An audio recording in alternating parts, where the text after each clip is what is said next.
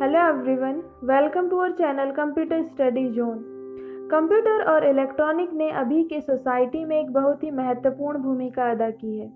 जहाँ इसने कम्युनिकेशन से लेकर मेडिसिन वहीं साइंस और टेक्नोलॉजी तक सभी में अपना इम्पैक्ट बखूबी किया हुआ है।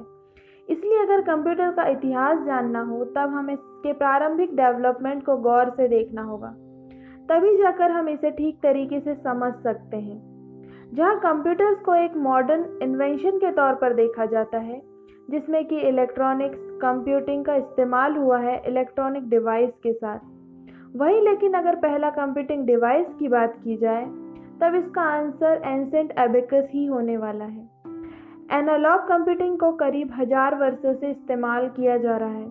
हमारे कंप्यूटिंग डिवाइस के तौर पर वही एंशेंट ग्रीक्स और रोमन्स ने सबसे पॉपुलर एनालिटिकल मैकेनिज्म का इस्तेमाल किया था। बाद में डिवाइस जैसे कैस्टल क्लॉक स्लाइड रूल और बेबिज डिफरेंस इंजन ऐसे ही कुछ उदाहरण हैं इन अर्ली मैकेनिकल एनालॉग कंप्यूटर के। इसके बाद इलेक्ट्रिकल पावर के आ जाने से नाइनटीन सेंचुरी में नए इलेक्ट्रिकल और हाइब्रिड इलेक्ट्रोमैकेनिकल डिवाइस का डेवलपमेंट शुरू हो गया था। दोनों ही डिजिटल और एनालॉग कैलकुलेशन करने में सक्षम थे। टेलीफोन स्विचिंग फिर इसके बाद आई, जिसके आने से मशीन्स के डेवलपमेंट होना चालू हो गया। और इन्हें ही हम अर्ली कंप्यूटर के तौर पर जानते हैं।